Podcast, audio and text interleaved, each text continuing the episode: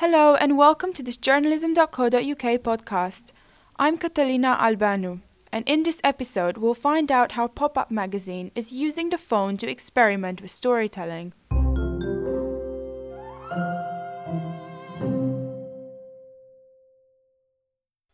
Pop Up Magazine is a live journalism event which puts reporters, writers, photographers, or radio journalists on stage to tell true reported stories in front of an audience. Its parent company is California Sunday, a magazine that publishes both online and in print, delivered monthly with select copies of the San Francisco Chronicle and the Los Angeles Times.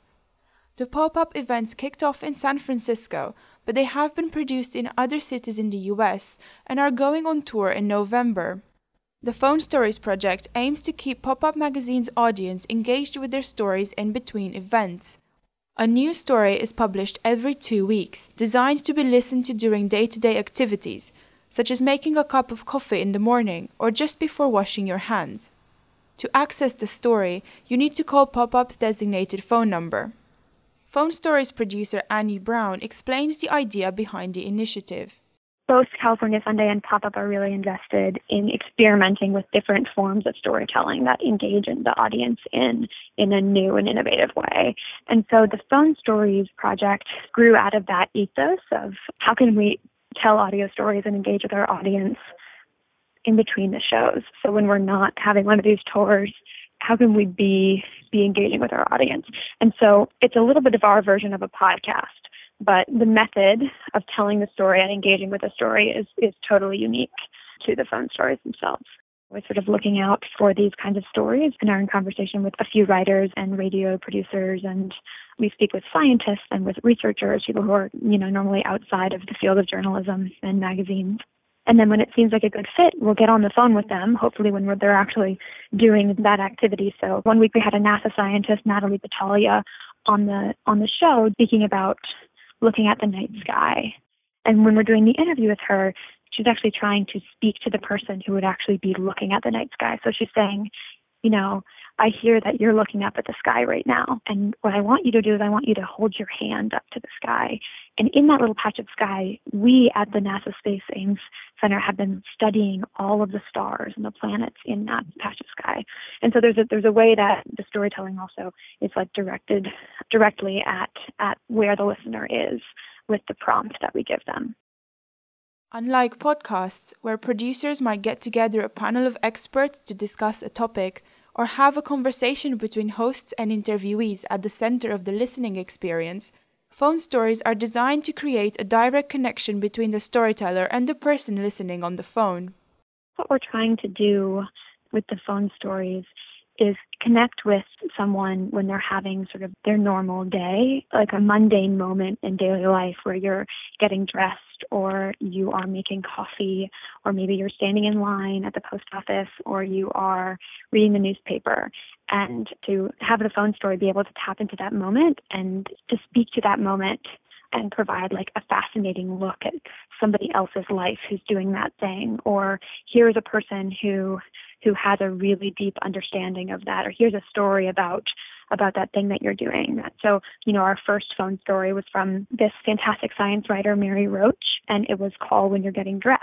And she talked about how how a sniper gets dressed and how the people who actually have to design the clothing for snipers and how they have to think about how the sniper is actually going to button up his or her suit because they're going to be laying on the ground on their bellies all day. And so it takes this moment where you are just doing your normal daily life, but you're connecting with something very much outside of your experience.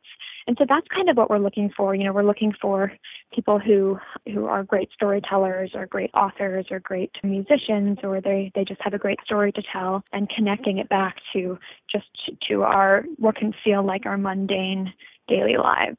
The Phone Stories project is currently on its 16th episode, where it asks listeners to call when they're thinking about getting a tattoo. To hear from Isaac Fitzgerald, editor of BuzzFeed Books and author of Pen and Ink and Knives and Ink, two books exploring the stories behind tattoos. Past stories that have been removed from the phone line are available in Pop Up Magazine's archive, but they have not been repurposed or republished anywhere else so far. They all live in the archive online. We don't necessarily use it in any particular way. Pop up often plays with stories being ephemeral. You know, the, the shows themselves only exist at the live show. The only exception is when they did a, a series of talks at the TED conference. But all of the pop up shows, besides the TED conference, you can only see them if you are present for that particular show and that means that you know that you can't go back and watch them on video they can't be spread virally and that you know is the way that we normally think about audience engagement is like a little unconventional. But it also creates a kind of intimacy that's like this is a really special moment. And so we're also tapping into that with the phone stories where phone stories themselves it's this moment you're having in this phone call with this writer and this storyteller and it's not going to be there after these two weeks and so you can go back and, and listen to them in the archive, and, and I encourage people to do that because they're so fun. But that's not necessarily our, our intent, It's like to use this archive at the current moment. You know, we're not sure what, what we'll do in the future.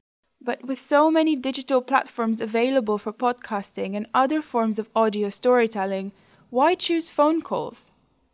I think what I find interesting about producing them is that it's been interesting noticing that actually getting someone to dial a phone number it, it requires a kind of like engagement. And when you're listening to the story on your phone there's more of an intimacy. It's, it feels like something you would do with a friend or a colleague or a family member. And so it shrinks down the distance that we normally have between the stories that we're consuming and ourselves. It, and suddenly you're you're almost in conversation with a person that you normally wouldn't be. And that I, I find really compelling about it You've been listening to a journalism.co.uk podcast. To suggest a topic for the next episode, tweet us at Journalism News.